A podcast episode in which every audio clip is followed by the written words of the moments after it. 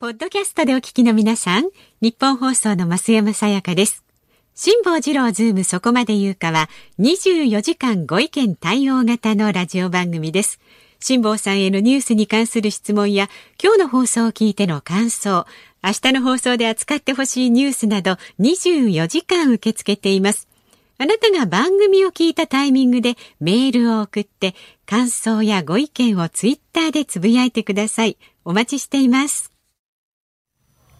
1月21日木曜日時刻は午後3時半を回りました。FM93 AM1242 ニッポン放送ラジオでお聞きの皆さんこんにちは辛坊治郎です。パソコンスマートフォンを使ってラジコでお聞きの皆さんそしてポッドキャストでお聞きの皆さんこんにちは。ニッポン放送の増山さやかです。そして木曜日はこんにちは。ニッポン放送の飯田浩司です辛坊治郎ズームそこまで言うか。この番組は月曜日から木曜日まで冒険心あふれる辛坊さんが無邪気な視点で今一番気になる話題を忖度なく語るニュース解説番組です。その無邪気な視点っていうのそろそろやめてくれませんか？別のものに変えてもらえませんかね？ですか無邪気ますよそれ。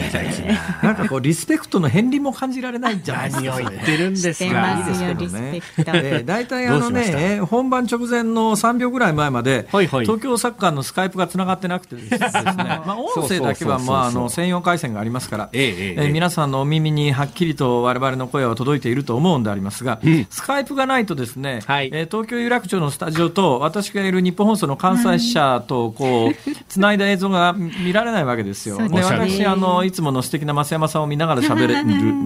るのと それからそれがなしで喋るのとでは全然モチベーションが違いますが今画面の左側になんかあのあんま見たくないおっさんの顔も映っておりますけど待って待って待ってなんてこと言うんですか、まあ、それはともかくとしてお二方スカイプで大阪の映像を見て何か気が付くことがありませんか、はい。はい。はいどうぞ増山さん。辛坊さんのヘアスタイルがちょっと変わった、正解。はい、えー、今日午前中に散髪に行きましてですねこの散髪に行ったことに対して、はい、関して大変なことが朝から起こってしまったんです。どうしました？いやこれはね、やっぱりご報告しといた方が、これ皆さんに対しての警告にもなるかなと思いましてですね、はい、今日散髪午前9時からの予約だったんですよ。で、午前9時から散髪に行くにあたってですね、うん、まあ早起きをして、まあ早起き中だって大した時間じゃありませんが、午前7時台でありますけれども、うん、早起きをして、身支度を整え、で自転車で出かけようと思ったんであります、はい、ところが自転車があの奥まったところにありまして最近私ね自転車1台自宅からなくなるというちょっと大事故が、大問題が発生しましてこれいまだに判明しないんですけど盗まれたんとしか考えられないんですけどももうちょっとうちあの小さい自転車たくさんあったもんですから今のところこれどうしようかな見つかる、まあ、近所の、ね、自転車置き場を通るたんびにですね、はい、私の自転車が置いてないかと思ってずっとまだ探し回ってるんですけども今のところ発見できていないんですがまああの小さな自転車が趣味なもんですから小さな自転車がえー、軒下にしまってあるやつを、これ、あの玄関先まで運ばなきゃいけないんですが、まあ、比較的軽い自転車なんで、その自転車で、えー、散髪に行こうと思って、ぐっとこう持ち上げた瞬間に、はい、右足のふくらはぎに激痛が走ったんです。で、あ自転車の多分スタンドかなんか当たったんだろうなと思って、でも時間もせいていたんで、えー、そのまんま自転車に乗って、あの散髪屋さんまで行って散髪屋さんの前に自転車置いて散髪をこうしてもらってる間に、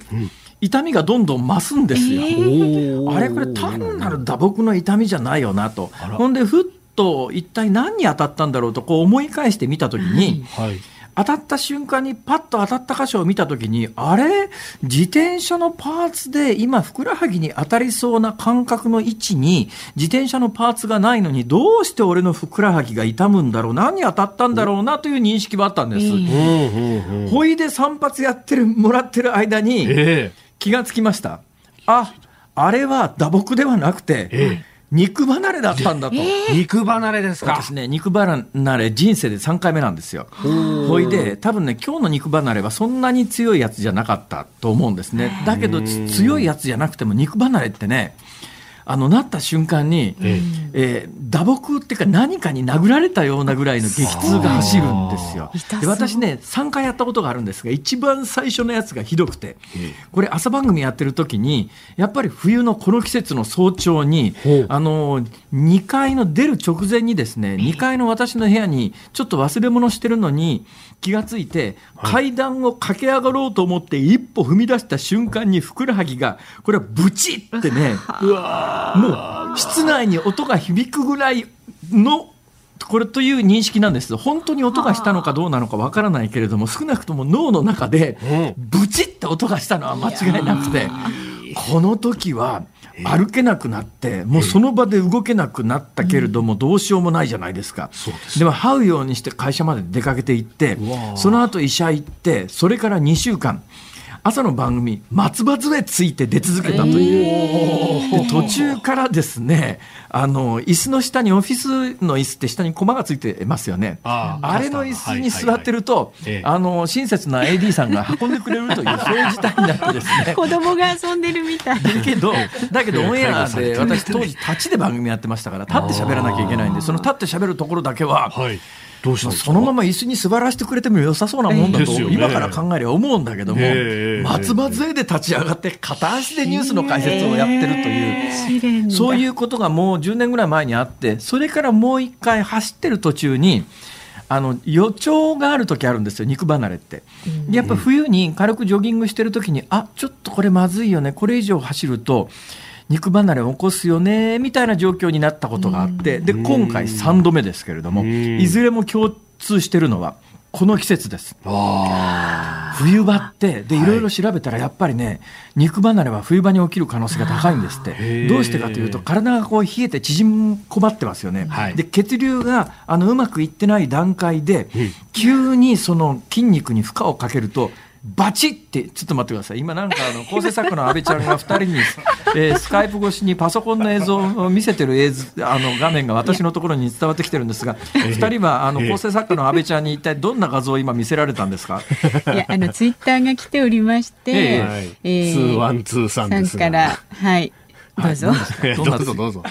読みますよ、そしたら。読みますよ。気に触らないでくださいね。読みますからね。はいはい。ヨット旅に出ないための伏線かなお大事にっていうふうに言ったあのね、肉離れぐらいでやめませんよ。あそうですか。いくらなんでも。ね、これ記者会見さえ開いてなきゃ黙ってやめるっていう手はあるんですけど。行かない御社の都合で記者会見まで開いちゃいましたからね。今更ちょっとやそっとじゃやめられないんですよ。後でやめられる可能性があるとすると、いくつか今考えてることがあってあるんかい。あるんかい。この、この3つぐらいの理由ならやめてもしょうがねえなっていう理由を思いついたんですけど、ふくらはぎの肉離れはまだそこのところには入っておりません。でそのふくらはぎで何が言いたいかというと、はい、体温めずに真冬に運動でいきなり体を動かすと、あのかなりのリスクが肉離れはありますから。だから冬場はねとにかく運動するときにはよく体温めて体内の血流を促してからじゃないと、えー、あの動かしちゃだめなのとそれから今回私別に運動しようと思ったわけじゃなくてその自転車持ち上げただけなんですがちょっとね奥まったところに自転車が置いてあったんで体ひねる形で普段使わない筋肉を使ってぐっと持ち上げたんです、そうすると多分筋肉があの悲鳴を上げちゃったんだろうなと思いますがこの季節あの何をやるにしたってゆっくりやりましょう。そうね、この時期に急激に体を朝の寒い時にいきなり動かすのは危険ですから。肉離れってね、はい、いっぺん起こした人は分かりますけれどもどんだけ痛いか。もううずくまって動けなくなりますから、なんかあのヘビーな肉離れは頭ぶったたかれたような感じになりますから、ね、そこまでの痛みはい、まあ、本当にそこまで痛いです。はい、皆さん気をつけてください。お大事になさってください。ありがとうございました。以上、ご清聴ありがとうございました。ラジオは座ってできますんで。そうでよかったですね。楽な姿勢でどうぞ今日もゆるゆると、じゃああの飯田君株と為替をちゃんと手元に置いといてください。飯田君、はい、飯田君、何か飯田君の近況はないの？え？近況？私の近況ですか？いや、粛々と、粛々と。朝の番組もやっておりますよ、粛々とね。やっぱりね、あの、継続して聞いていただいてるラジオのリスナーさんのためにですね、うん、やっぱりあの、その後どうなったっていうやつも時々は挟んでいかなきゃいけないと思うんですよね。ほうほうその後どうなった、やっぱりあの、これ聞いてくださってる方との、やっぱり一体感、連帯感というのが、うん、ラジオというのはやっぱりなんだかんだ言いながら味噌ですから。ということで、飯田君、正直に喋ってください。何ですか？年末のボーナスの査定はどうだったんですか？いやいやいや、そこですか！いや、まあ、あの、ご時世的にですね、非常にあの、全体が渋いという中ですね、えー、あ。の、増山さんには非常に、えー、一方ならぬお世話になった私はそんな決められませんから、そんな権力ないですから。いやいや、ぜひ、次の春ね、えー、のボーナスというのも一つ。誰に向けて何を喋ってるんですかちょっと。どうぞ。先行きというのは非常に厳しいものがありますので。頑張らないと私たち、辛坊さんにもね、私たちのあの、ボーナスのために頑張ってもらわないといけないですからね。私たちと私ボーナス出ませんから。いや、それ私と委託のために。そうそうそうそうそう。いろんな人がぶら下がってますから。そうですよ。重いですよ、肩は。え はい。えあの、ということで、まあ、あの、ぼちぼち、まあね。えー、いやいや、読みなさいよ、その株と為替株と為替ね。はいはいはいはい、はい。えっと、東京株式市場日経平均株価反発です。昨日と比べ233円60銭高、えー、28,756円86銭で取引を終えました。えー、およそ30年5ヶ月ぶりの高値。あの、バイデンさんの就任式で特に混乱がなかったといろいろ心配されたけれども、よかったねというところで、えー、買いが入ったと。まあ、またあの、昨日のアメリカの株式市場にニューヨークのダウ平均などが最高値更新をしていると、えー、3万1000ドル超えてきましたからね。まあ、その辺もあって、えー、上げ幅一時300円を超えたということです。えー、為替は1ドル103円40銭付近、昨日のこの時間と比べておよそ35銭、円高ドル安となっております。はい、辛坊治郎ズームそこまで言うか。この後3時台のニュース解説コーナーズームオンでは、入院調整中のコロナ患者の死亡が各地で相次いでいるというニュース。4時台はアメリカのバイデン大統領が誕生、えー、厳戒態勢で行われた就任式の様子を現地のワシントンからリポートしてもらいます。そして5時台ことわざにもなっている猫にまたたびの謎が解明されたニュースにもズームします。番組ではラジオの前のあなたからのご意見お待ちしています。メールは zoom zoom アットマーク 1242.com 番組を聞いての感想ツイッターでもつぶやいてください。ハッシュタグ漢字で辛坊治郎カタカナでズームハッシュタグ辛坊治郎ズームでつぶやいてください。この後は今日じゃない昨日夕方から今日にかけてのニュースを紹介するズームフラッシュです。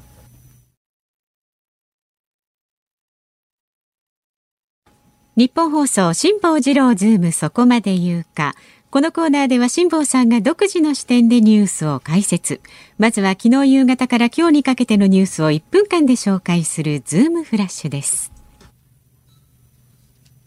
アメリカの製薬大手ファイザーとドイツのビオンテックが共同開発した新型コロナウイルスのワクチンについてイギリスで見つかった感染力の高い変異種にも予防効果を発揮しうるとの実験結果を明らかにしました。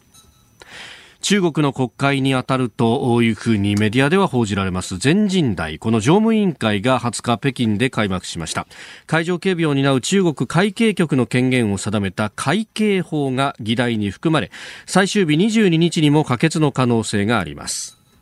2019年の参議院広島選挙区をめぐる買収事件で公職選挙法違反の罪に問われた河合案里被告に東京地裁は今日懲役1年4ヶ月執行猶予5年の判決を言い渡しました。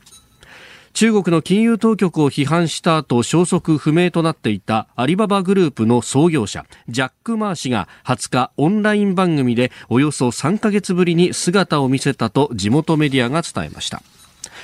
電通が港区内の本社ビルを売却する方向で検討していることが分かりました。売却額は国内のビル取引としては過去最大級となる3000億円規模になる見通しです。日本気象協会が花粉の飛散量の予測を発表し今年の春は例年に比べ九州は非常に少なく四国、中国、近畿、関東甲信、東北で少ない見込みであることが分かりました。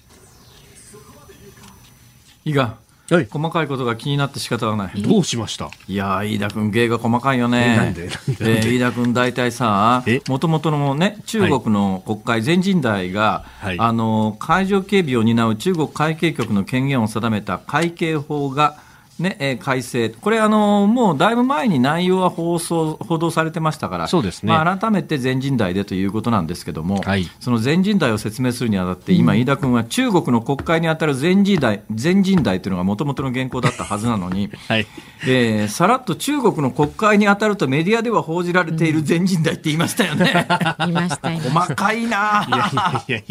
要するに飯田君は全人代を国会とは認めたくないと、こういうことですね。まあまあ、そこまではないですけど。中全人代なんて、シャンシャン大会で、ね、あの個々の自由な発言が許されるわけでもない、自由な投票が実質許されてるわけでもないようなものを国会というふうに呼ぶことに対して、極めて不快であると飯田君は言いたいわけですね。やめてくださいよ。え、だってそうじゃん。まあ、だ事実上、日本の国会と同じものだというと、それはそれでミスリーディングになっちゃうよなというところですね。あの、理由は今、辛坊さんがおっしゃった通りだとは思いますけれども、理由というか、そのね、あの、機構としてそういうものだというところね、えー、完全普通選挙面白いね。面白い面白い。やめてくださいよ、本当に。いやいや、でもね、この会計局の、あの、はい、要するに会計局の権限って、会計局って何かというと、ええ、昔は会計局というのは、日本でいうところの、はいえー、海上保安庁、はい、えー、アメリカでいうところのコーストガードに相当するもので、日本だと、えー、例えば海上保安庁というのは国土交通省の傘下ですよね、まあ、政府の傘下です、はい、で、えーまあまあ、日本の場合は自衛隊も政府の傘下だけど、えー、ねまあ、政府の傘下なんだけど、中国あたりではやっぱり政府の傘下組織と軍の傘下組織とは明らかに違うんで、もともと中国のコーストガード、海上保安庁に当たる会計っていうやつは、うん、政府傘下のまあ、要するに海上保安庁的なものだったはずなのが、数年前に、はい、いや、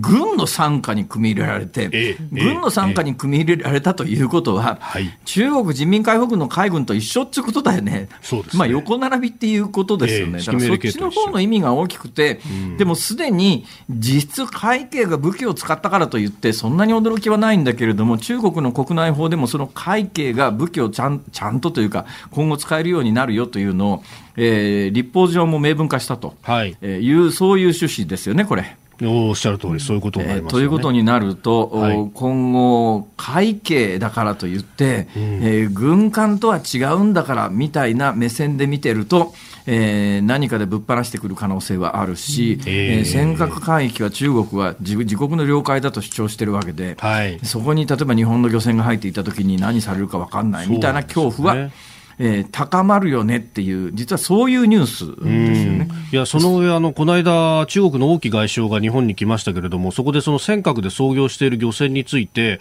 えー、偽装漁船だと、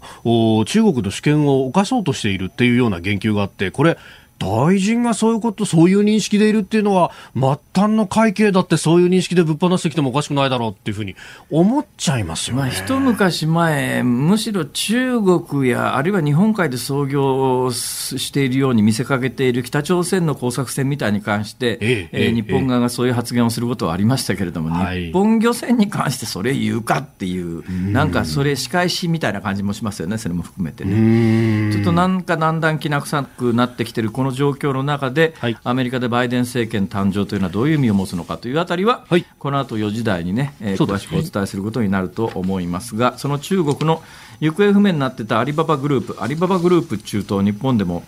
孫さんなんかが結構創業の時に金出してね、ねはい、株たくさん持ってますよね、うん、その創業者のジャック・マーさんが、はい、もう去年の秋ぐらいからずっと行方不明になっててどこ行ったんだどこ行ったんだって話になってたんですが一応出てきたということで、えー、生きてることは確認されたんだけれども、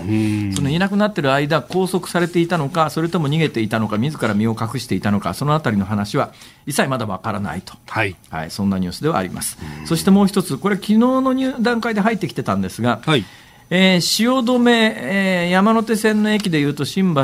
の駅の海側にあります電通の本社ビル、これ売却って驚いたね、えー、電通っていうと今でも日本最大の広告代理店。一時は世界最大の広告代理店だった時代がありますからね。はい。はい、その広告代理店の世界最大手の一つであるところの電通が本社ビル3000億円で売ると。あの本社ビルってさ、俺いつも前通るたびに思うんだけど、はい断面が変な形してんだよね。断面というのはつまりあの平行に地上と地面と平行にスライスした時の形がはいはいはい。翼の断面にかなり似てるんだよ。翼の断面をなんか、あの、ええ例えばセスナの翼を縦に立てたような巨大ビルなんだよね、あれ。で、で、いつも思うんだよ。これって一方向からの風が吹いてきた場合、ビル全体に揚力が発生して倒れるんじゃないかと。あのビル見るたんびに俺ずーっとそれを思ってたんだけど、なるほど。設計はちゃんとしてあるんだろうけど。まあまあね、建築確認はきっとしてるでしょうけどね。えーその電通なんで売るのかというと、はいえーどうも3000億円で売って、でも本社は移転せずに、はい売った先から借りるということになりますよね。そのようですねとなると、あのビルを買った人間には必ず電通から賃料が支払われるということが確約されるということだよね。はい、そうでそれが3000億だろ、はいどうだ、飯田君、買わないか？いや、ちょっと待って待って。元、元々の元手となるものがないじゃないですか。3000億ぐらいさ、誰か貸してくんないですか？貸してっていうよりは、下さん、か ください。3000億はちょっと無理だな。今、不問な会話ってバッサごめん、リされ嘘言いました。だいぶ無理です。だいぶ無理です。だいぶ無理ですそりゃそうですよ。これやっぱりあの一つはね、やっぱはい電通コロナで、えー広告代理店という性格上、売り上げが落ちてるということも当然あるんだと思いますが、うんもう一つやっぱり電通みたいな会社は、えーリモートワークしやすいあの最大手の会社みたいなイメージがありますよね、現場に行かなきゃいけない仕事もたくさんあるでしょうけれども、同時に電通のやってる仕事で別に現場に行かなくてもオフィスでできるよね、自宅でできるよね、オフィスじゃなくても自宅でできるよねっていう仕事は相当あるんで、私の知り合いの電通の社員なんかほとんど会社行ってませんからね、今みんなこの1年ぐらいリモートワークで。んだったらオフィスいらねえじゃんっていう、そういう大きな流れの先駆けで、えービル売却なんだろうなっていう感じはします。はい。さあ、で、えーやっぱり今日の話題で一番大きいのは新型コロナ関連ですね。はいじゃあ、ズームオン一発見てみましょう。おい。はい。今日最初に特集するニュースは？何ですか？いつもズームオンの一発目行かないからといって、どうせ今日も行かないだろうと思って、準備するのを完全に増山さん忘れてた感じがするないきますよ。こちらです。東京、千葉、熊本で入院調整中のコロナ患者の死亡が相次ぐ。新型コロナウイルスの感染者で入院の調整がつかないまま死亡した事例が各地で相次いでいます東京都では16日に感染が判明した心臓と腎臓に基礎疾患を持つ60代の男性が3日間にわたって入院の調整がつかず19日自宅で倒れていたところを発見され死亡が確認されましたまた千葉県では11日に感染が判明した循環器系に基礎疾患を持つ60歳未満の患者、えー性別非公表ということですが、えー入院の調整がつかないまま18日容体が急変し死亡しました。えーそれから熊本県でも17日に陽性が判明し入院調整中だった80代の女性が死亡したことが分かっております。えっとですね、はいあの一般的な見方と私は違う見方をしてまして、うん。こうざーっと今目の前に東京、栃木、神奈川、京都、群馬、千葉、大阪、広島で、えー自宅療養中に死亡した感染者の一覧表というのがあるんですが、はい。まず一つね問題なのは栃木県が年齢非公表なんですよ、一人が。ねはいあのやっぱりこの病気で亡くなっている方が何歳ぐらいの方なのかというのは政策判断に大きく影響しますからそれはやっぱり100歳の方亡くなっているのと20代の方が亡くなるのとはやっぱり意味が違いますからね、でそれでいうと年齢非公表は今時ないだろうと。えーで同時に性別非公表っていうのがありますが、まあ、性別もそれぐらい、それでじゃあ誰か特定されるかっていうと、なんか特定されることが、まあ、特定されちゃいけないんだと思いますけどね、病歴に関しては。ん。だけど、これ、年齢も性別も公表しないっていうんじゃ、まともな政策なんかできないだろうっていうのが一つあるんですが、その話は別にして、ですね、一般的にこれ、いや、60代でも50代もいるのかな、60代の方が結構いらっしゃるんで、ですね。若年層でもっていう印象なんだろうと思いますが、私はむしろ問題なのはね、これに関して言うと、高齢層だと思うんです。はい。なんでかというとね、東京が特に一つ問題で、70歳代男性、80歳代男性2 2人が自宅療養中に亡くなってます、で京都で80歳代の女性が亡くなってます、はい、でなんで高齢層の方が問題かというと、今、厚生労働省のガイドラインで、で本来、これ、感染症2類という扱いならば、全員隔離で入院なんだけれども、それがもう無理だということになって、一定年齢以下の人、若年層や基礎疾患のない人は自宅にいてくださいねっていう話になってます。うんはい、で、65歳以上の高齢者であるとか、えー、基礎疾患のある人に関して言うと、65歳になってなくても入院してもらいましょうというのが基本政策ですよね。はい、となると、問題は80歳代、70歳代、これ東京ですね、それから京都で80歳代の女性が自宅療養中に死亡しているということは、入院、そのガイドラインに基づいて、入院させてもらってなかったっていうことですよ。えーえー、で、これはね、私がまあ従来から言ってるように、何が問題かというと、じゃあ、それで東京の病院が全部塞がってますとか、京都の病院が全部塞がってるはずがないので、ね、と例えば大阪だけでも2万、これ、おそらく2割空いてたとしても、2万床ぐらいは空いてますよ。だけど、ま多分ね、入院だけさせれば人工呼吸器使わなくても、この病気に関しては高齢者でも、高齢者の場合、そもそも人工呼吸器、本人が嫌だ、家族も嫌だというケースがありますから、うん、そうなると酸素吸入だけで助かったかもしれないのに、酸素吸入の機会さえ与えられなかったっていうことが大問題で、うん、あのじゃあどうしてそうなるのかという話を、引き続きこの後のコーナーもやります。はい、はい1月21日木曜日時刻は午後4時を回りました。日本放送から辛坊治郎と。増山さやかと。飯田浩二がお送りしております。はい今日もリモートでね大阪と有楽町つないでお送りしています。さっきのあのニュースのコーナーでねちょっと時間がなくて中途半端になっちゃいましたけど、はい、例のあの病床の話ですね、はい、えー、っと最近分かった話でね、ええ。ー、東京千葉熊本その他全部1234567府県でえー、療養中に死亡すると。で、自宅療養中で、まあ、入院調整等々も含めてですね入院しない間、自宅その他で亡くなっちゃってる方でさっきあの高齢者がいるっていうのが問題だっていう申し上げたのは、本来、高齢者というのは今の仕組みの中では自動的に真っ先に優先的に入院させてもらえるという、そういう制度になってるんだけどその人たちが入院してさせてもらえていないという現状があると、だから医療崩壊するぞするぞって言ってますけれどももうそういう意味では医療崩壊してるという言い方はあ可能なんだろうと思いますよ。だってこの人たちの何人かはおそらくね、入院させて、入院させてもらって、酸素投与だけ行われただけでも、死なずに済んだ方、結構いらっしゃると思うんですよ。新型コロナで重度の肺炎になった場合、肺が水没状態になりますから、まず第一の選択は、酸素を投与することによって、体内の酸素濃度を上げてやるっていう手段があります。で、それで、本人が、まあ、あの、肺等がもう全然機能しなくなってくると、人工呼吸器っていう手段もありますけれども、人工呼吸器っていうのはもう80歳以上、90歳とかってなると、本人の負担も大きいし、本人も家族ももうそこまでしなくていいからやめてくれと、とにかくまず酸素投与だけなら、どこの病院のどこの病室のどこのベッドでも基本できますからね、で現状、どこの病院でもできることが、その患者さんたちに行われていなくて、どんどん人が死んでいってる現状っていうのは、これはシステム、制度と現状によって殺されてる人が出始めてるということで、はいでね、何回も言ってますけれども、一定以上に感染が広がって、えベッド数なんてそう簡単に増やせませんから、全人口分のベッド用意できるかというと、そんなことできっこないわけだから、キャパ超えたらそうなるのはしょうがない、しょうがなかないんだけど、しょうがないですよ、それは。ね、相手病気だから。だけど、現実に病室が空いてて、入院させたら酸素投与ぐらいどこでもすぐできるという状況があるのに、入院させてもらえずに人が死んでいく現状っていうのは、やっぱりシステムであるとか政治であるとか、はい、それ医師会の責任も含めてね、医師会の責任っていうと、飯田君割と医師会友達だからごめんなさいの話になって、そんなことないですよ。いや、そうそう別にね、あの、医師会擁護したわけじゃないんですけど、それこそ、あの、そこの部分の結構目詰まりがあって、これあの、担ぎ込まれる方って必ず急性期の病棟に入んなきゃいけないんですけれども、まあ、というか、で、あの、手厚い看護をしなきゃいけないってことになるんですが、その急性期に回復途上にある患者さんが、あの、そのままとどまっていて、今、目詰まりを起こしてるっていうのが、昨日あたり、一昨日かな、あの、神奈川県の病院協会なども、おこれ、ね、回復後の病床っていうのを別に作って、そこに集めるような形なりなんなりっていうのが、いや、だけどね、それに関して言うと、やっぱりシステムの問題が大きいのは、今やっぱりじゃあ普通の病院のどこのベッドだって酸素吸入器ぐらいあるわけだから、えー、どこの病院でも普通に酸酸素吸入だけのために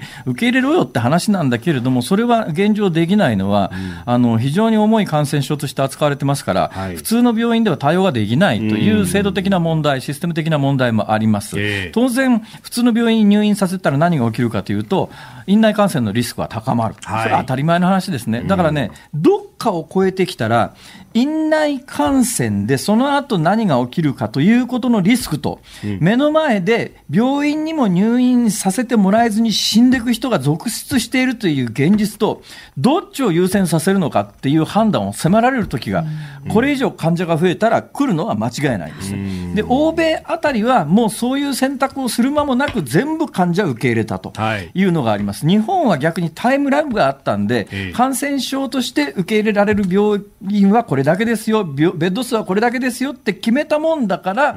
今回みたいな感染者の増加にはシステムが適応していないっていう現状があって、だけどやっぱり、あのお医者さんはもう皆さん分かってると思うんだけど、全く治療を受けられずに酸素吸入だけしてやれば助かったかもしれない人が自宅で続々亡くなるような事態を放置してはいけないっていうのは、政治もあのメディアもそうだけれども、お医者さんの業界もそうなんだけども、ちょっと真剣に考えないとまずいぞと,、と思います。ニッポン放送辛坊治郎ズームそこまで言うか。この後は辛坊さんが独自の視点でニュースを解説するズームオンお送りします。ニッポン放送がお送りしています。辛坊治郎ズームそこまで言うか。辛坊さんが独自の視点でニュースを解説するズームオンこの時間に特集するのはこちらです。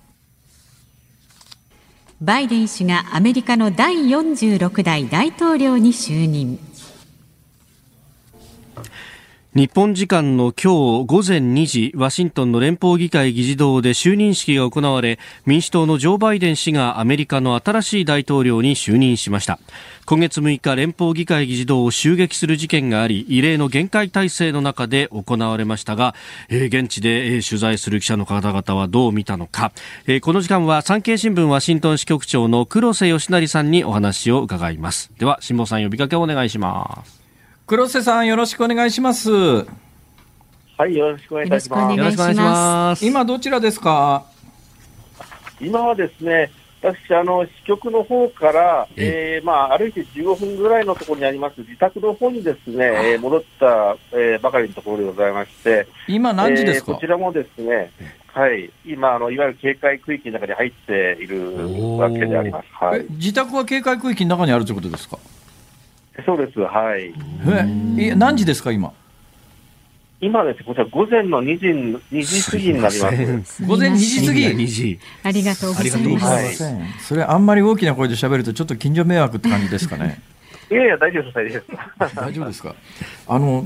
どうでもいい話を聞きますが、黒瀬さん今目の前に経歴があるんですが、もともと読売新聞の人なんですか？そうなんですよ。これななんで読売新聞から産経新聞に移られたんですか？珍しいご経歴。あ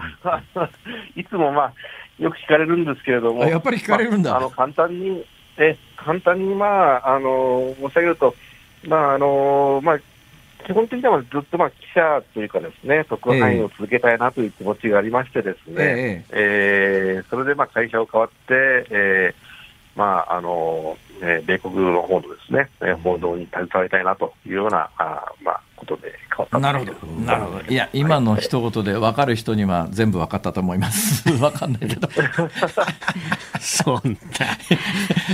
いや、まあ、要するに記者が好きなんですね。現場で取材というのが。まあ、ね。そうです、そうです。そういうことです。はい。今回なんですけども、うん、今回、今、自宅が警戒区域の中にあるとおっしゃいましたよね、支局って、えー、警戒区域の外なんですか？支局ですか？はい。あ支局は警戒区域の中にありましてですね、えー、あのー、えー、まあ、えー、今回、その、まあ、えー、支局、まあ、就任式の、えー、数日前からですね、えーえー、の周辺も高さ2メートルぐらいの鉄製のフェンスで囲まれてですね、うん、えー、例えばホワイトハウスから、えーえー、議会の議事堂までに通じるその道とかもですね、一般の人は入れないようにするというようなかなり厳しいその措置を、えー、取ってました。いや、あのね、ワシントンの地図が頭に入ってる日本人は少ないと思うんですけれども、まあ、キャピタルヒルっていう、あの丘の上に、あの国会議事堂みたいなやつが立ってますよね、そっからホワイトハウスって何キロぐらいでしたっけ、2キロぐらいですかね？大体2キロぐらいですね。ですね、えー、そうすると、えー、どこまでが入れて、どこから入れない状況なんですか、今？今はあの就任式が終わったらですね、だいぶその経過は緩んでいるんですけれども、えー、えー、えー、とですね、まずそのホワイトハウスの周辺数ブロックは、まあ、大型フェンスで囲まれていると、はい、でホワイトハウスからですね議会に通じる、議会議事堂に通じるですね目抜き通り、えー、ペンシルベニア通りなんですけれども、はいえ。ー、そこも完全に、まああのえー、高いフェンス、バリケードに覆われて、えー、入れないようになっていると。あの確かそのペンシペンシルベニア大通り沿いに、トランプさんが買収したホテルかなんか、昔郵便局だった建物かなんかある、あああ。ななかったでしたっけ、あのホテルなんか、結構泊まれてるんですか、今、入れてるんですか？今はですね、あのえー、私、あの先週の金曜日にですね、まあ、現地どんな様子になってるかっていうのを歩いて回ってみたところ、はい、えー、入り口はですね入れないようになっていましたけれども、ええ、ただ、あのー、もしかしたらなんですが、えー、今回ですねあの、各地から周平部隊が、えー、来ましたけれども、はいはいはい、そういう人たちのですね宿舎になったりとか、そういうふうになっている可能性はありますですね。はあ。いやでもどうですか、ワシントンがそういう、まあ、その限界体制っていうか、戒厳令下みたいな雰囲気になるって、結構珍しいんでしょ？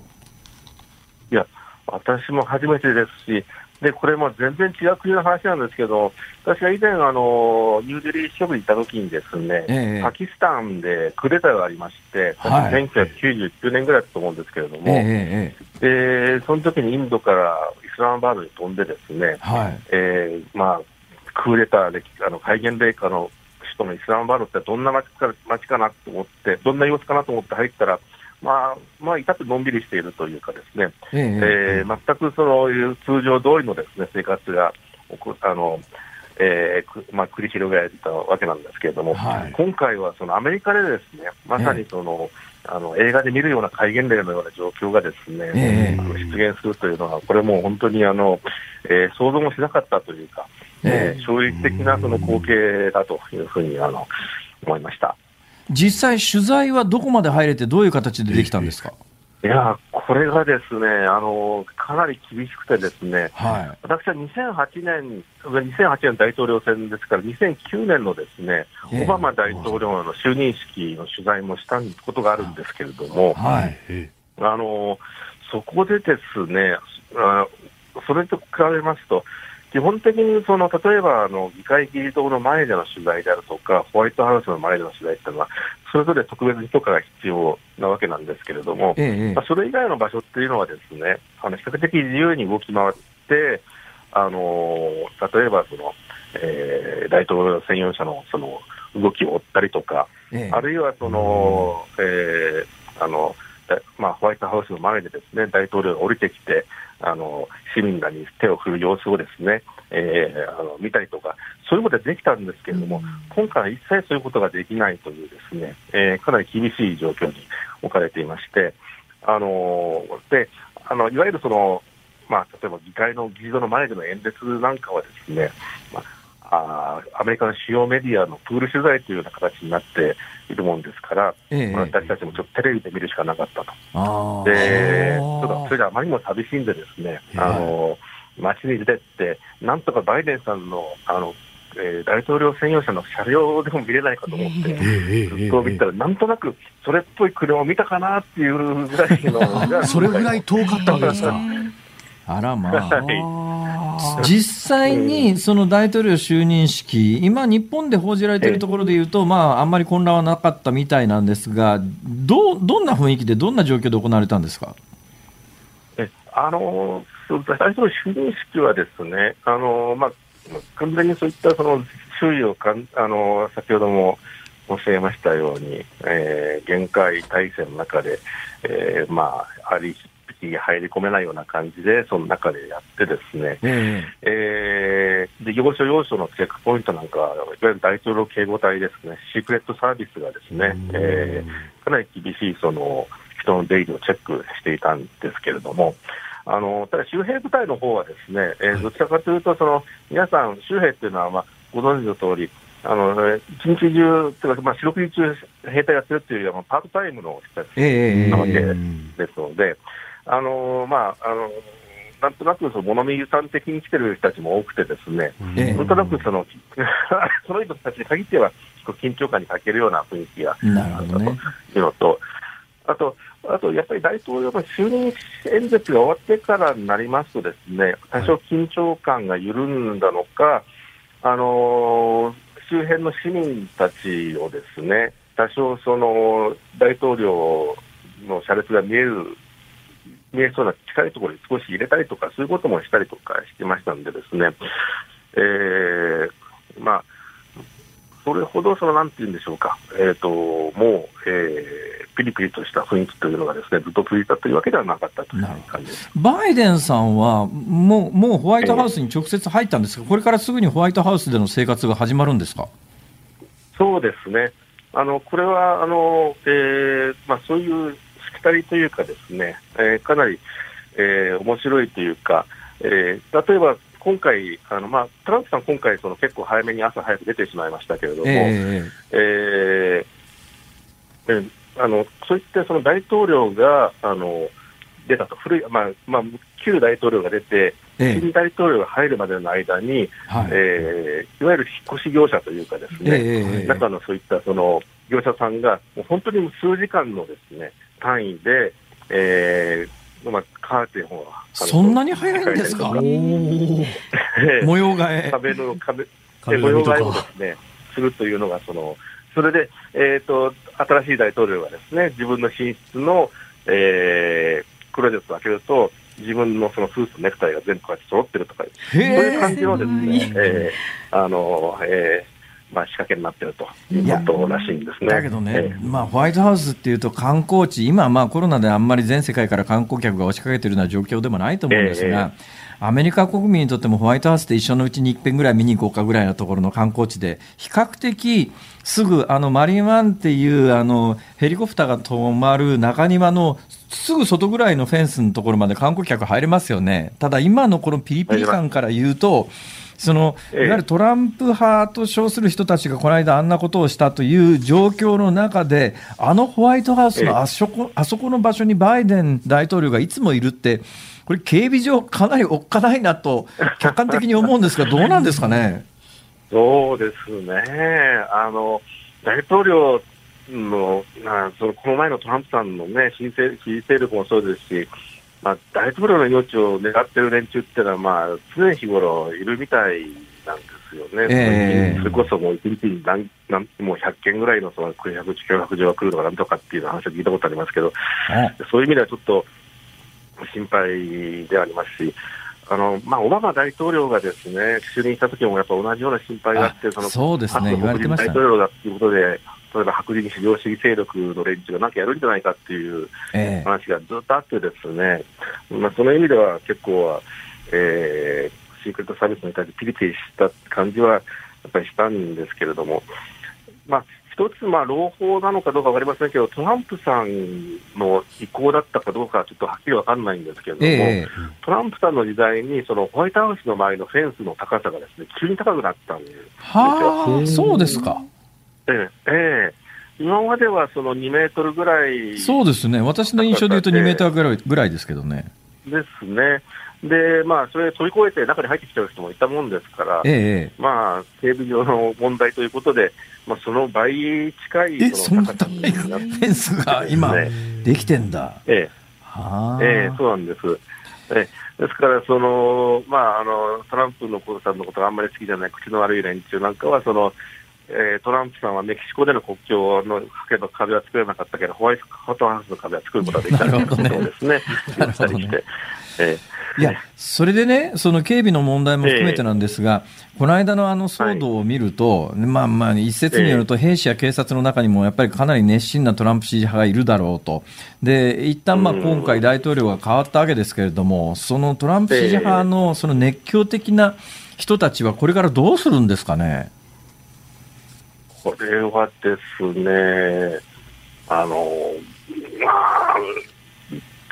まあ、一つ、二つ考えられることがあってですね、はい、いわゆるそのトランプさんのことが好きで、あのトランプ支持してきた人っていう人たちというのは、ええ、比較的その、まあ、言い方は悪いですけど、害はないのかなと、はあ、つまりその政治運動の一環としてトランプさんを支持してきて、それ裏切られたと。え、ででそういう人たちっていうのは、そのこの前の暴動の中でも、あの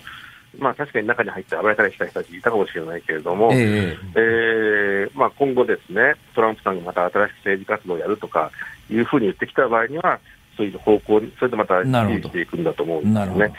もうそそうではなくて、もう一つ心配なのは、あのトランプさんであろうが誰だろうが、あのアメリカの中で混乱を引き起こして、ええ。ー、アメリカを内乱状態にしたいというふうに思っているような極右勢力っていうのがい。てですね、はい、でそれはまあ今回、トランプさんのああいうのを利用して、あの、まあ、いろいろ活動をですねやって、えーえー、やっていったみたいですし、これからもやろうとしてるっていう、えー、そういった連中がですね、あのまあ、バカなことやらなきゃいいなと。あの1994年のですね、あのオクラホマシティであったあありましたね、ビル爆破、連邦ビル爆破ってやつありましたね。えー、はい。えーいや、あのね。ことがですね、うん、えー結構現実的な脅威としてこれから出てくるのかなと、えーうん、いや1994年にあれがあったくらいですから、別に今に始まったことじゃないとは思うんですが、どうですか、アメリカで生活して、アメリカでこの取材を続けていて、その人たち、えー、その過激に走る人たちの不満が高まっているような印象があるのか、もしあるとするならば、なんでそんなにみんなイライラしてるのか、どう思います？うん。あの不安が高まっているかどうかっていうのは、これはちょっとよくわからない部分はあるんですね。えーまあ、FBI のそのが発表している統計なんかによると、そういった犯罪の件数とかですね、その、はい、そういったのが増えてるっていうのはあるらしいんですけれども、えー、おそらくその私の方でまあまあ、勝手に想像しているのはですね、今まではそういうミリシアとか、そういうその毒受け民兵っていうのが、い。ろんな州で、独自に活動していて、いわゆるそのネットワーク化していなかったのがですね、えー、あのえー、インターネットの普及によって、それぞれその情報交換とかですね、いうことができるようになったと。そうすると、そのそれぞれの人たちがその自分勝手に考えていた妄想みたいなですね、えー、もの、いわゆる Q アノンじゃないですけれども、あの陰謀論みたいなものがですね、共有されるようになって、えー、それがまあちょっと、得体の知れない力になってるんじゃないかなっていうようなですね、えー、感じはしてます。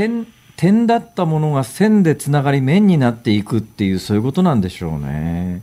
どうなんですかね、はい、アジア人として、この間ね、やっぱりちょっと私、衝撃的だったのは、あの去年かな、ジャズミュージシャンがニューヨークでいきなりあの襲われて指折られるみたいな話があったじゃないですか。でアジア人とか、ね、日本人とかに対するこの目線みたいなものが、あのこの間に何何年かの間に、あるいは何十年かの間に変わってきてるのかしらとか、これ、実際に住んでる実感ではどうですか？あそういうことはあまり感じ、まあ、まあ、ワシントンだからかもしれないですけれどもね、ワシントンは割と多民族多様なあの雰囲気のとこですよね。そうですね、まあ、いろんな国からまあ外交官も来てますし、えー、そういった意味では、まあ、ニューヨークもまあそういったコスモポリタンなですね、えー、雰囲気なところはあると思うんですけれども、あのただ、あのまあ、そうやって実感として感じないまでもですね、そういうふうなことを指摘する人は、やっぱり増えてきてはいるというのは事実なんだと思います。あのそういう極右系排外主義的なですね、えー、あのまあ、動きが出てくる中で、その矛先は例えばそのアジア人に向かっていくというようなですね、えー、ことを心配する人はいます。ただ、私自身が実感として感じてるわけではない。なる確かに、ね、あどうぞ、飯田君あのバイデン政権のこう閣僚の人事なんか見ても、その融和とか多様性ってところで、女性とか黒人とかっていうところ、まあ、アフリカ系アメリカ人の方々とかっていうのは入ってますけど、一部指摘で、アジア人がそんなに見えないよねって、なんかちょっとこう思考のエアポケットみたいなところにアジア系が落ちちゃってるようなところがあるんですかね。これは確かにご指摘な通りだと思いますね。そうカマラ・ハリスさんは、まあ、あインド系とは、っていうね、はい。ええありますけども、いわゆる東アジア系っていうのが言われてみるといない。あのそれこそトランプ政権ですとね、はい、エレイン・チャウさんっていう、あのね、三島コネの奥さんが、委員長官に入ってましたけれども、そこは、その、ここら辺が、その、まあ、えー、こちらに住んでるですね、アジア系、いわゆる、あるいは日系の話とか話をしてもですね、はい、そのプレゼンスっていうのが、どうなのっていうようなところは、あるんですよね。その閣僚でいうとね、もうすでにあの顔ぶれは発表されてるんですが、うん、これ、しかし上院等の承認を得て、今発表されてる閣僚って全員閣僚になれるんですかね？今のところですね、この人は問題だっていうのはですね、あんまりなくて、まあ、唯一あるとすると、その黒人のですね、えー、ロイド・オースティンさんというあの国防長官にあの指名された人なんですけれども、はいはい、えー、この人は軍人上がりで、で軍人の人っていうのはまあ7年間ですね、猶予期間が必要っていうのがいわゆるその文民統制という観点からっていう話ですね。うん、すね。もう一つ聞きたいのが、ね、これ、ごめんなさい、最後の質問になっちゃいますけども、あのトランプさんが弾劾で、あの、ええ、訴追され訴追訴追されるのはっていうか、まあ、決まったんですが、弾劾で上院でですね、えー、あの有罪になる可能性ってあるんですか？あの僕ら自身の考え、あのなんか感触でいくと、あのそれはあんまり高くないと思います。高くない。あの、まあ、一つで、一つあの可能性として高くあその可能性が高まるのは、そのマコネル上院院内総務ですね、いわその共和党のですね上院トップがどういう判断をするかっていうところで、変わってくるというふうに、え思いますけれども、17人ですね、あの賛成者がいないと、えー、上院の3分の2にならないと、なるほど。そうすると弾劾裁判に有罪できないわけで、共和党から17人寝返らないとってことですね、えー、えー、そこまで人数でいくかどうかというところだと思います。またあの下院の場合は、まあ、百何十人かですね、あの、はい、あの弾劾に反対した人いましたけれども、上院の場合はですねそれほどなんでしょうか。あのあのもう少し対極的見地に立ってですね共和党のために何がいいのかということをですね、うん、えー、考えて、えー、投票できる余地が大きいのでですねなるほどなるほど、えー、そういった意味ではその弾劾裁判に賛成する人っていうのは3分に達しないまでもそこそこの数出てくる可能性はあるかなというふうに言ってます。黒瀬さん、あのむちゃくちゃ話面白いんで、またちょっと出てください。ぜひよろしくお願いいたします。ありがとう、真夜中にありがとうございました。とんでもございません。またよろしくお願いします。ありがとうございました。産経新聞ワシントン支局長の黒瀬義成さんでした。1月21日木曜日時刻は午後5時を回りました。こんにちは辛坊治郎です。こんにちは日本放送の増山さやかです。こんにちは日本放送の飯田浩二です。辛坊治郎ズームそこまで言うか。この時間はエンディングリクエストの時間です。えー、今週はですね思いつき特集ということで、はい、聞かれた瞬間にパッと浮かんだ曲なんですけども、えー、さっきですね4時台のニュースを聞いていて、うん、えー、ニュースデスクの森田さんのニュースを聞いていて、うん、ふっと浮かんだ曲です。アンリ悲しみが止まらない。ニュースですなるほど。なるほど、なるほど。あれ？いや、あんまり説明したくないですね、これね。いや、まあ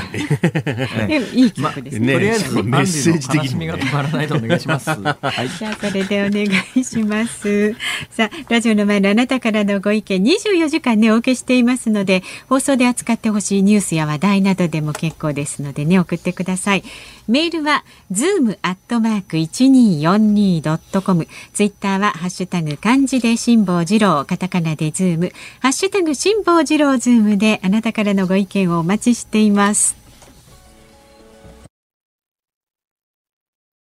辛坊さんが独自の視点でニュースを解説するズームオン。今日最後に特集するニュースはこちらです。猫にまたたびの謎岩手大学などの研究チームが解明非常に好きなものの例えとしてことわざにもなっております猫にまたたびえ実はなぜ猫がまたたびを舐めたり体にすりえこすりつけるのかはよく分かっていなかったそうなんですが岩手大学や京都大学などの研究チームの実験でまたたびに蚊を寄せ付けない成分が含まれていて猫はそれを体につけていたということが分かりました。いやいや、分かりましたっていいの？それ断定しちゃって。いやどうなんですか？とりあえず大学研究チームの発表ではそうなっているということでございますよ。えー、今手元にですね、はい。えー、これなんか新聞の記事がそのままあのコピーされて出てきてますけども、うん、なんかチームはマタタビの葉をすりつぶして含まれている成分を分離し1種類ずつ猫の匂いを嗅がせてみた。するとネペタラクトールという成分に反応を示す、うん、だけどねはい、猫って俺の、まあ、記憶っていうか知識によると、ええ、うん葉っぱじゃ反応しなくて実に反応するはずなので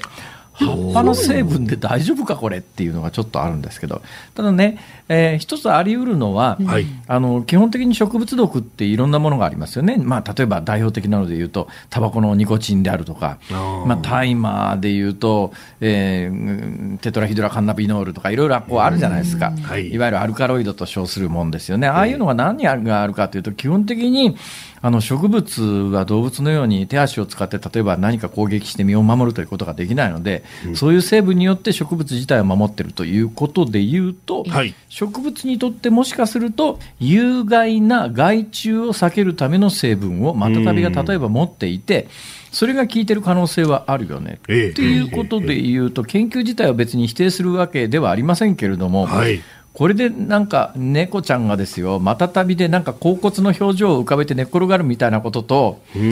どうなんだろうか、それで断定していいのかなと。素朴に思うんですが、というのがね、私、ここまで申し上げるに関しては、いや、これ、言及否定するつもりは全くありませんよ。はいただ、まあ、確かにね、これでいうと、そのマタタビの成分の中に、うん、えー、何か新しい虫除け成分みたいなものが、えー、抽出できればですね、えー、よりあの自然由来の人間にとっても優しい安全な虫除けみたいなものができると、それはいいよなと思うんです。ね、つうのがね私、2年前に海外旅行系ユーチューバーというのをこう辞任して、はい、で実は私ねあの自慢なんですけれども、うん、おそらく、えー、ありとあらゆる日本人の中で最もたくさんの予防接種を受けてると思います、いわゆるワクチンというやつは。というのは2年前に海外旅行系ユーチューバーになるにあたって日本国内ではまあ一般には接種していないけれども海外行くときには必ず接種した方がいいよという予防接種があるわけですよ。代表的なので言うとまあ、破傷風とか狂犬病ですね、はい、海外で狂犬病にかかって亡くなるというケースがまれに日本で海外に感染して日本に帰ってきてからあの発症したとか、最近、新型コロナに関してすごいあの優等国というふうにして一部のメディアでもてはやされている台湾は、はい、10年ぐらい前だったかな。あの野生の生き物に狂犬病が発見されたって言って結構大騒ぎになったことがあるんで。海外で今、狂犬病って特に途上国行くと怖いんです、うん、で一時ほら自家熱、デング熱がすごい流行ったことがあって、これも日本に、えー、どっかの公園で一部の病気が日本に入ってきたっていうんで、あの有名なタレントさんもなんかかかったかからないで結構騒ぎになったことがあったじゃないですか、うん、実はあの時に日本で厚生労働省があの基準を緩和してそれまでディートっていう虫除け成分を含んでいる虫除けスプレーに関して言うと、はい、日本ではですね非常に低い濃度のものしか認められていなかったんですよ。ところがあの自家熱デング熱が大流行してこれが日本に上陸するということが今そこにある危機になった瞬間にさすがに厚生労働省がこれ緩和して2016年にディート濃度60%じゃ30%までのものは売っていいよということになったんですが、ところがこのディート濃度度と、えー、虫除けの効果っていうのは持続時間が全く違うんです。だから日本の虫除けスプレーって、この規制が緩和されるまでの虫除けスプレーって1回スプレーしても数時間でもう一遍塗り直さないと蚊に食われちゃうんです。ところが東南アジアに旅行して、東南アジアのコンビニで売ってる虫除けスプレーをスプレーすると、丸一日完全に持つんです 強力ですねこれなんでかというと、そのディートという虫除け成分が80%ぐらい入ってるんですよ。これ中にはね、100%っていう製品もあります。で、先進国の中でも確かね、オーストラリアあたりだと80%のディート濃度の虫除けスプレーって普通に売られてるんですが、今日本で一番濃いのが30%ですよ。30%だとなかなかね、丸1日持たないかもしれない。だけど、このディートってやつは劇的に効きます。これ実はなんで日本だとね、反発する人が多いかというと、アメリカがジャングルで戦争する兵士のために開発した化学成分なんで、まあ、そういうところもあって反発する人が多いんじゃないかと思いますけれども、長年日本の規制が厳しかったんですが、そうすると日本でね、えー、ここから話がつながっていくんですけど、はい、そういうディートなんていうね、アメリカ軍が開発した虫除けスプレーじゃなくて、自然由来の優しい虫除けスプレーが欲しいっていう声は当然ありますよね。えーそれでシトロネラっていう、あのカレンソウとかって要するに蚊が嫌うとされている、まあ、柑橘系の匂いする植物があるんです、でそれのシトロネラっていう成分を使った虫除けスプレーっていうのが自然由来で体に優しいって言ってよく売られてるんですが、私ねアウトドアの生活長いんで、い。ろいろこう自分で使ってると、ぶっちゃけシトロネラとディートでは虫除け効果が全然違うんですよ。それは体に優しいシトロネラかもしんないけども、あの私の感覚で言うと、まあ、あっという間に蚊に食われて大変なことになるっていうケースが多いのところがディートだと確実に防げるんですね。で日本はやっぱり感染症の今まで恐怖というのがあの東南アジアに比べると低かったですよ新型コロナに至るまで。だから、まあ、ディートみたいなものはあまり